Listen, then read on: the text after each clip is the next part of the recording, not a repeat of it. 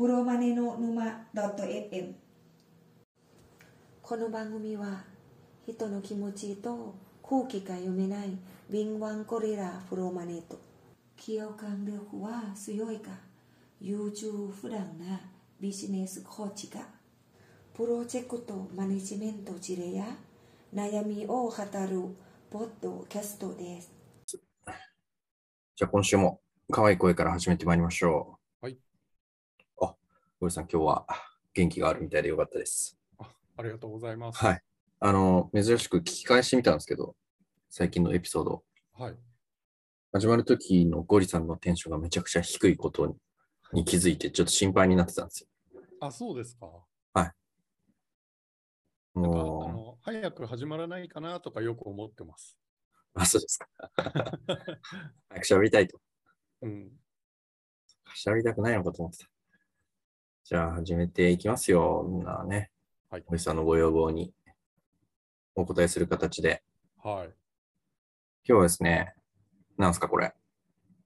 当てはまったら働きすぎ。不幸になる4つの特徴。ちょっと嫌な記事ですね、これはね。そうですね。ライフハッカーの記事です。うん元はハーバードビジネスレビューのに載ってた、あ、サイコロジートゥデイっていうやつのハーバードビジネスレビューっていうやつに載ってた記事みたいなんですけれども、はい。まあこういう特徴ある人は働きすぎだよ、不幸になるよっていう話みたいですね。なんか定量的なデータをもとに4つの特徴を出すんですかね。まあ、サイコロジートゥデイって書いてあるところの元データは元ね、そうそう見てないですけど、サイコロジーとか言ってるぐらいなんで、ある程度うん研究があっての話だと思いますけどね。はい。で、その4つの特徴っていうのを見ていきましょうか。はい。じゃあ、ゴリさん、いつものナイスボイスで4つ読んでください。1、人を喜ばせる人になっている。2、生産性よりも完璧さを優先している。3、ワークライフバランスをないがしろにしている。4、燃え尽き症候群になっている。ゴリさん、これ記事読みました？え、ちらっと今、今さっき見ました。今さっき？ちゃんと読んでないです。あ、本当？うんこれ、自分が何個当てはまるかって、パッて答えられます？えーっとね、うん。3個。おお。そうですね。自分も3個ですね。これは、うつぼさん、当てはまんないのはどれです？え？ちょっとそれ、ちょっと順番に一個一個言っていきましょうよ、それ。わかりました。まず最初に、人を喜ばせる人になっているっていうやつですね。はい。で、これはどういうことかっていうと、うーん、一言で言うとね、何ですかね。こう、断れないっていうことなのかな。うん。相手の期待に応えたいみたいな気持ちが強い人っていうことですかね。うん。うん。ちょっとこれやっといて、みたいな時に、はーい、やっときます、みたいうん。うん。なっちゃう人？なんで僕がやるんですか？なんで僕がやる必要になる、があるんですかって言わない人って感じですかね？そうですね。うん。これはね、ちなみに私は、今はこれ当てはまってるんですけど、そうですね。ゴリさんどうですか？私も当てはまってます。おお意外ですね。うん。あーななんでゴリさんはなんで当てはまるって思いました？これ今ね、強要されてる状態ですね、それを。おおあの、そもそも私の上司とか同僚が、うん。あの4月でチームが結構変わったんですけど、うん。えーなんていうんですかね、えー上司への、えーマネジメントへの報告のために仕事をしているんだ、私たちは。っうん。ていうことをはっきり言うんですよ。いけつないですね。そう何月何日の報告会に向けて成果を出さなければならない。で、期待されている成果はこれである。だから形だけでもいいからそれを作るんだと。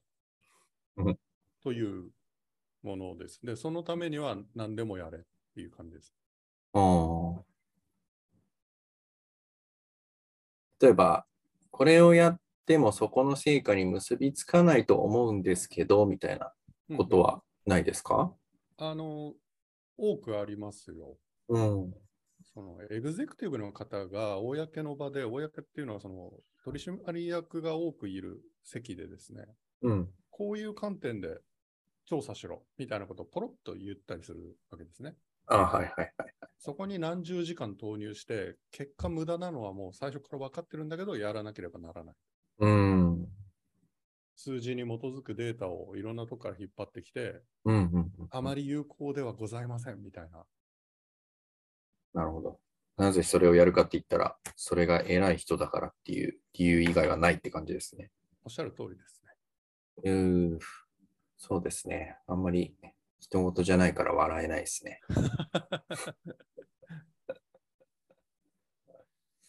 そっか。自分もこれ当てはまると思ったんですけど、はい。今は当てはまるっていう感じですね。うん。何かって言ったら多分、今年からあの移動があって、新しいその DX とか事業開発とかやってるんですけど、うんん、まあなんかこの年になってこんなこと言うのもあれなんですけれども、ちょっとまだ全体が分かり分かってきてないところがあるから、まあまずはやってみようっていう感じでやってるって感じですかね。うん。あまりなんか自分のやるべきことはこれとか、うんこう決めす、決めつけずに、ちょっとなんかまあ何でもやってみようっていう感じでやってるっていう感じです。うんうんうん。まあ周りとの信頼関係構築っていうのも含めてですね。はい。まあ慣れてきたらね、いつまでもやらないんですけど、そうですね。その勘が働かない状態だと、うん。あれこれ手を出してみる必要は、まあありますもんね。うん。そうっすねうん。というわけでこれは2人とも当てはまるということで、間違いない。早速危険信号と。はい、リスナーさんはいかがでしょうかと。多分ね、うつぼさんも私もこれあんまり当てはまってこなかったんですよね、過去。うん。そうですね。なんか、うん。もう、あいつらはみたいな、うん、生意気言いやがってみたいな感じでしたもんね。まあ間違いないですね。私なんか完全にそのタイプです。正論ぶちかましてそんなことやりませんっつって。そうっすね。うん。納得できたこと以外あんまりやらないっていうね、ことが許されてきちゃったんで。うん。まあ、環境によってって感じですよね。そうですね。うん。2点目いきますね。はい。生産性よりも完璧さを優先しているっていうところ。うん。まあ、これは読んでそのまんまかなと思うんですけど、はい。どうかな。うん。まあまあまあ、これシンプルにどうどうですか、ゴリさん。あの、これもね、当てはまってますね。うん。これも正直私の好みではないんですけど、うん。え求められちゃうんですよ。うん、そうなんだ。うん。うん。うんこう提出資料の、うん。えー、とボックス図形がうわー、出た、そういう話か。左と右とかがあって、1ミリでもこう高さがずれてると、うん。それ以降は読んでもらえないっていうのがあったりします。完璧さってそういう資料の完璧さってことですか？そうですね。そう役員提出資料の提出期限の1週間前までに98%ぐらいのものを出して、そういう些細なことをチェックされて、3回、4回出し直すみたいなのをみんなやってる。うん。あの私はね、実際その繰り返し回数少ないんですよ。でも周りはすごいですよ。やあのやる人は7回とか8回とか、うんそういう、何しろ1個見つかった時点で、その後は一切チェックしてもらえないとかうん。いう制度になっているので、うん。でで、最終的にもうボツだとうん。いうこともありますね。うん。そうですね。だから、そういう資料の、まあ、こんぐらいでうん、こんぐらいであればアウトプット出せるよねっていう、キワキワのところではなくて、はい。まあ、アウトプットは変わらないけど、それ以外の何かを言う、上げるために時間をかけてるってことですね。そうですね。見そうた目するとの印象とかですね。生産性が下がるってことですよね。うんまあ、それでね、1ミリずれとるね、つって、資料が読んでもらえないっていうことが あるんだとすれば、それはアウトプットに影響がありますけど、はい。どうだった？わかんない。それはそう教育的観点も含めて やってんのかもしれないですけど。そうですね。あの、完全に教育として行われています。うん。そうか。うん。もう、そこまでやるんだったらもう、テンプレートを何百種類と作って、ここの文字だけ変えてっていう風にした方がいい気もしますけど。うん。私の場合はこれはね、強要されているっていう部分も、なきにしもあらずなんですけどうん、どちらかというと、こう、ね、やっぱこう自分の意思でもっとやってしまう感じですね。ああ、ウツボさん、あの、趣味的に入り込むことはよくありますよね。うん。まあ、作品みたいに思っちゃうので、自はいはい分の仕事を。あ、それはすごくよくわかります。私も、そういうのあるんで。うん。だって楽しいんだもんぐらいの。そうですね。まあ、資料と、うん、まあ、資料とかなんかね、そのレポート、まあ、レポートの資料も一緒か。うん。まあ、例えば、何か、ね、えーイベントのファシリテーションとか、そういうのもね、うん。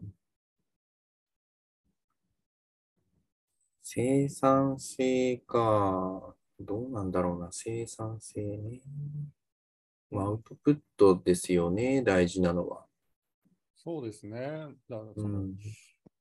私よく言っているのが、うん。80点目指そうよってうんうんうんうん。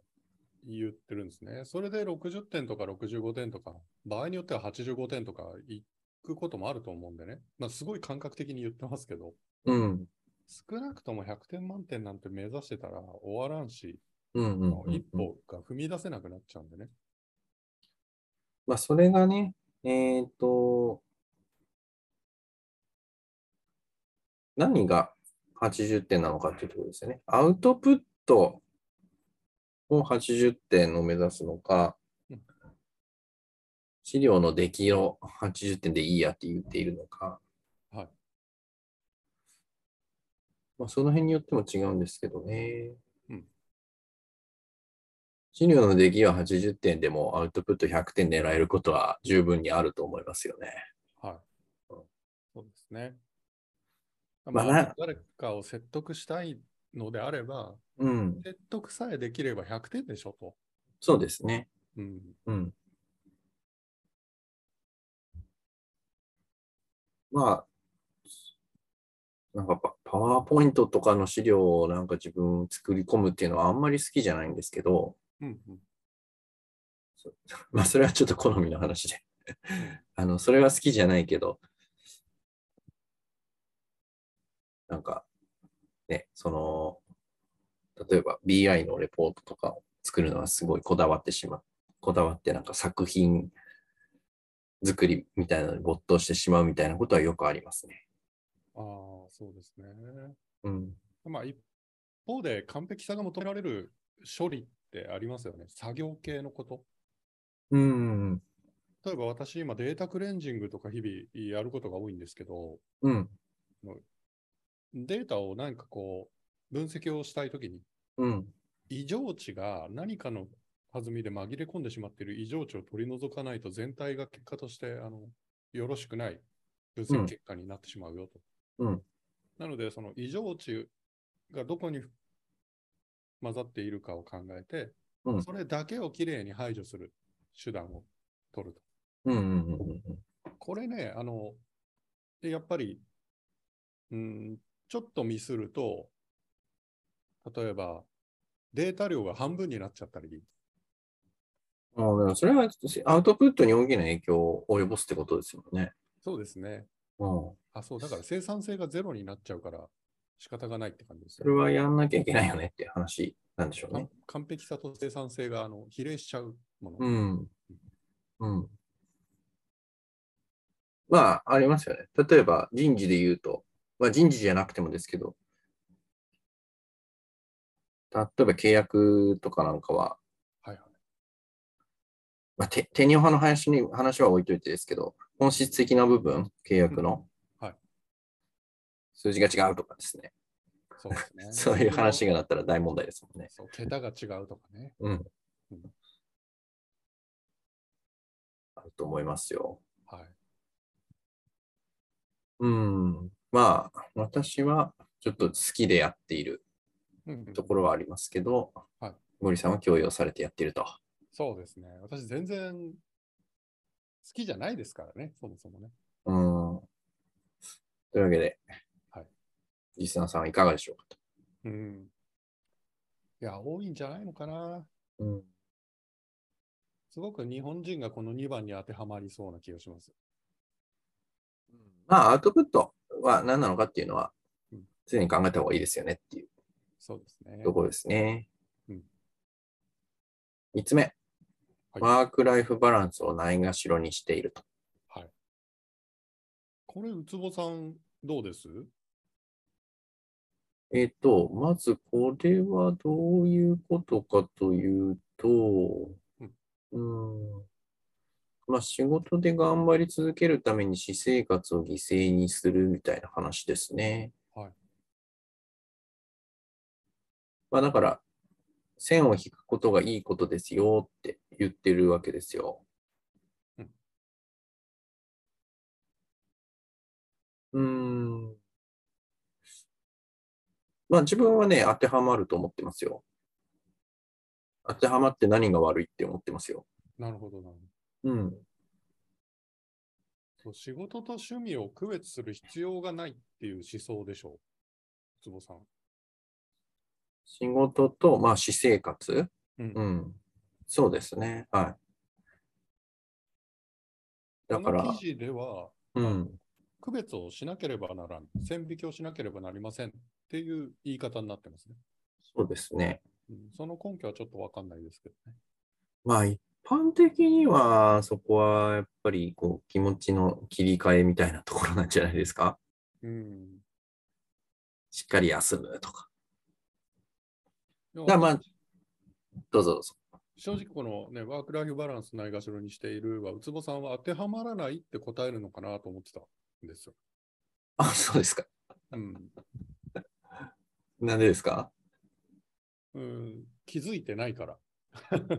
バランスが一般的なものとずれていることに。いや、うーん、どうかな。ちょっと自分の話しちゃうと、その、はいワークライフバランスっていう考え方自体に賛同してないっていうところがありまして、そもそも。はいはい。ワークとライフを切り分けて、そこのバランスを取っていきましょうっていう考え方じゃないですか。まあ多分、文脈的には、ライフの比重を高めていきましょうみたいな考え方だと思うんですけど、はい。まあ、自分ができているかどうかは別として、自分は理想としては、こう、ライフの中にワークがある。はいで、それが相互にいい影響を及ぼし合っているっていうのがうん理想だと思ってるんですよね。はい。まあそういうなんか別物として切り分けるっていう発想じゃなくて、うん一要素として含まれてますよっていそうですよね。でも実態そうですもんね。う。うん。まあ正直、働きたくなかったら多少働かないでいるのはできますからね。うん。で、我々のような、まあ、サラリーパーソンがですよ。はい。まあ、切り分けやすいっちゃ安いんですけど、要は、会社の仕事の時間、それ以外の時間っていうふうに切り分けることはできるんですけどええ、やっぱりその会社の仕事以外の時間でも、やっぱりこの会社の仕事にいい影響を及ぼすための、なんか知識習得だったりとか、はいうん、あるいはなんか、あ、こんなこともできるんだみたいな、こう、アイディアが生まれるとか、うんそういうことってたくさんあると思っているので、はい。つまんねえなやつだなって思われるかもしれないですけど、まあむしろ切り分けるべきではないって思ってるぐらいな感じです。うん。そうですよね。あの、時々ね、耳にするのが、休みの日がうん、仕事の準備の日になっている人うん、は不幸であるみたいなね、うん、物言いを見かけるんですけど、うん、私実際自分がそうだった時期って、うん、別に不幸でも何でもなかったですね。うん、むしろ楽しかったし、うん、こう成長してる感じとか、うん、うん。無敵感さえあるはいはい。感じでしたね。あーまあ共有しちゃいけないっていうのはね、あると思うんですけど、これを。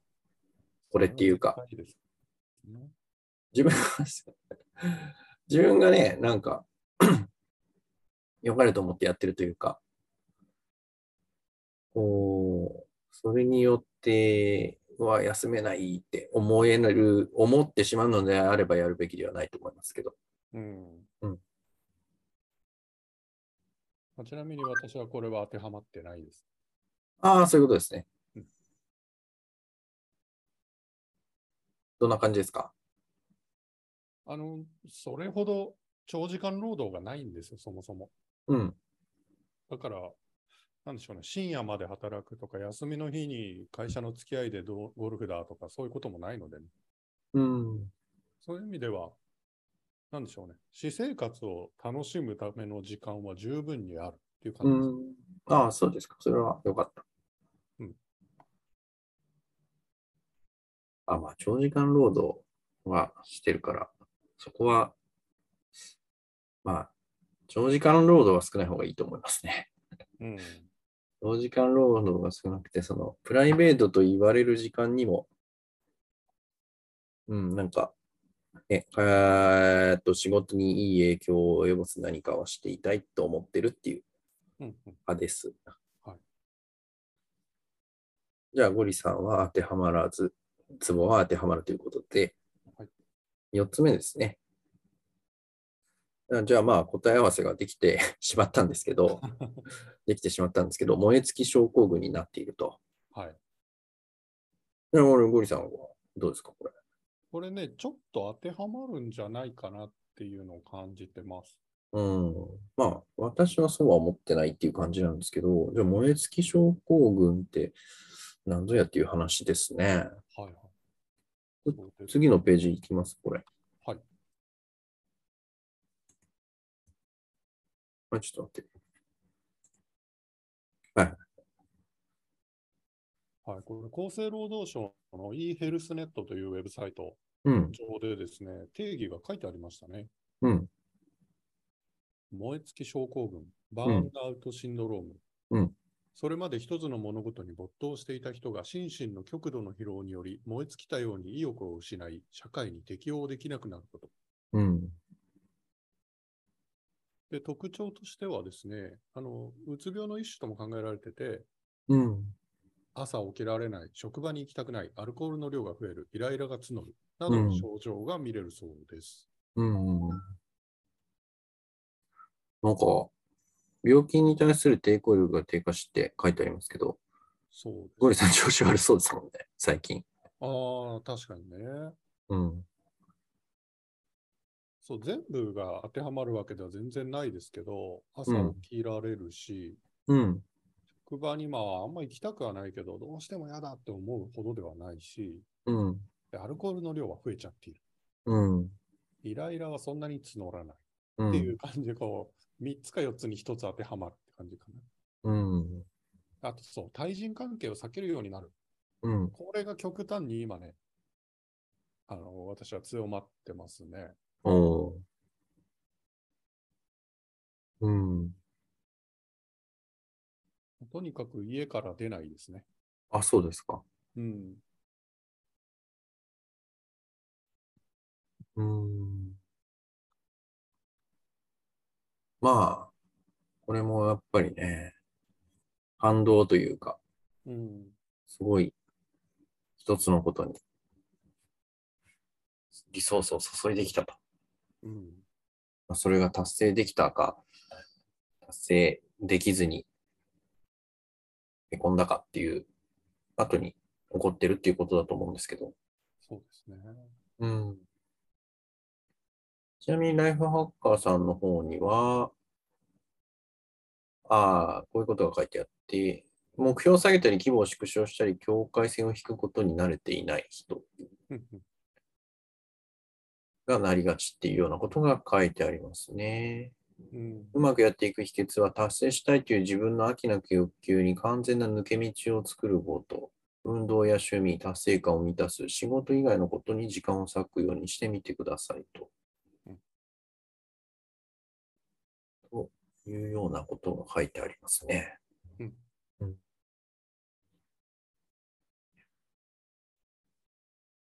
うんまあ、まあ運、動ですね。うん。なんか、あの、本質じゃないんですけど、ふと思ったのは、こう、人と会うわけではないけど外出するっていうことはないんですか？えっと、スーパーに行くとかそういうことならあります。ああ。なんか、週に2回は会社行ってますしね。ふらっと、こう、目的もなく散歩をするとか、うん。街ぶら的なやつ、はいはい。行ったことないところに行ってみるとか、そういうのって好きですか？うん、割とやるタイプだと思います。あの、何か目的をそこに付け加えてやる。うん。何かを買いに行くとか、うんその手のやつですね。うんうん。で、ついでにあそこに行ってみようみたいなのを自転車とかやりがちですけど、はいまあ、ここ半年一切やってないですね。うん、そうなんですね。うん。うん。いやー、なんか去年ね、うん。お仕事頑張りすぎたかなっていうのをちょっとね、最近思いますね。うん。そうですよね。うんいろいろね、頑張ってたことは知ってますよ、堀さはい。ん。うん。ですよだだ土日なんてなかったですからね。うん。その、土日だ、こっちの仕事ができるみたいな、うん。そんなノリで楽しんでましたから。はいはい。もう頑張りすぎたかもしれないですね。そうですね。うん。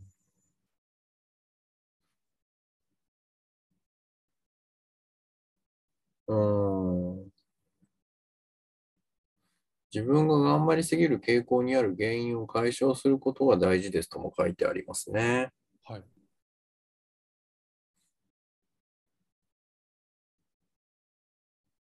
うん。というわけで、ゴリさんは当てはまるかもしれないと。うんまあ、自分は、今のところはそういうのは特にないんですけど、結構当てはまってんな。うん。全体的に。どうですか？全体的に話す話ですか？いえ、この、うん、燃え尽き症候群の症状ですね。ああ、私が？そう、朝起きられない。職場に行きたくない。アルコール。えーっと、職場に行きたくないは、うんなんだろう。常に行きたくないですね。はい、あと、うつぼさん、あの、低血圧で起きられないっていう。あ、起きられないはそうですね。あの、低血圧っていうところを言い訳に起きれ、言い訳にしてきたんですけど、はい。それは関係ないよっていう 話があるらしいですね。はい。ただ単にこう夜更かししすぎっていうだけなんですけど、うん。まあ、職場に行きたくないは何て言うんですかね。めんどくさいっていう感じですね。うん。疲れるし、みたいな。はいなんか、そう、こう職場に行く日に限って、お腹が痛くなるとか、うんそういう感じではないです。なるほど。アルコールの量が増えてない、イライラが募るなどの症状は特にない。仕事が手につかなくなったり、対人関係を避けるようにはならない。うん。なので、症状には当てはまってないと思いますね。うんうんうん。そうか。うん。健康的ですね。うんまあ、そこ、ここだけ切り取ると、はい、そうか、そうかもしれないですね。はい。じゃあ、坪さんは、1、2、3か。そうですね。はで私が1、2、4。い。やべえなっていうね。うん。この二人は、ちょっと皆さんどうなんでしょうかと。うん。気になりますけどね。そうですね。うん。いや、ぜひね、その極端な人の例とかね、見せてほしい。まあでもね、こそこそこ我々もこう仕事人生長い方じゃないですか。ん？仕事、社会人人生長いじゃないですか。そうですね。二人とも新卒で会社入ってずっと、なんていうんですか、休まず働いてますもんね。うん。まあ不幸になる4つの特徴って書いてありますけど、うん。まあ不幸になってますかね、我々。今んとこかなり幸福な方な気がしますけどね。うん。不幸になってませんよと。まだなってないですね。だからこの記事は間違っているということですね。うん。うん。いやいやまあまああの、スモールサンプルなので、あれですけど、間違ってるとは言えない。間違ってるけど言えないけど、とは言えないけど、あの、私ね、うん、去年頑張ってたって言ったじゃないですか。うん、で今年全く頑張ってないんですよ。うん、この4月で仕事減らして意図的に。うん、で暇にしたんですよね、自分を。はい、なので、うん、そういう意味では今は働きすぎてなくて、セーブができてるので大丈夫なのかなって感じですね。うん、ああいう生活をずっと続けると、よっぽど強い人というか、それに耐性のある人じゃないとうん、ダメなんだろうなって思います。あーなるほどね。うん。うん。小堀さんとはいえ、フルスロットルの時期は限られていると。まあ、走る時期もあれば、止まる時期も歩く時期もありますから。そうですね。うん。あのね、会社で課題図書をたくさん出すのは絶対やめた方がいいと思います。誰ですか？いや、誰というか、あ、誰でなくてなんでですか？ああワークライフバランス完全に崩れるからですね。ああ、自分が読みたくて読む分にはいいけどって感じですよね。つまんないビジネス書をね、DX なんちゃらみたいなのを読ませる人いるじゃないですか、勉強しろと。うん。それは仕事のうちではないので、業務時間内にはやるなと。うん。これ絶対ダメですね。うん。うん、時間外労働を増やしているんだけど、そこに給料を払わないっていうね。まあ、そういうの進めてくる人って大体結構影響力の強い偉い人だったりしますしね。そうですね。うん。なんか人って偉くなると本を部下に押し付けたがるっていうね、傾向がありますよそうですね。うん 俺は参考になったからってことですよね。ね。そうですまあそれは良くないとね。う。いうんことで。まあまあ、なんていうんですかね。その、不幸とまでは言わないけれども、不幸になる確率が上がるだろうということで、まあ、捉えといた方がいいんじゃないでしょうかね。そうですね。で、はまらないことを目指していった方がいいとは思います。うん。というわけで、お後はよろしいかよろしくないか知りませんが、はい。今週はこの辺にしておきますか。もう客観的になんか見て、はい。頑張る、頑張るのやめようってやっぱ思いましたね。うん、まあ頑張ってないんだけど、実際。うん。はい頑張らないようにしましょはい。80点を目指しましょう。お疲れ様でした。う。はい。ありがとうございました。はい、またセッショ来週ン。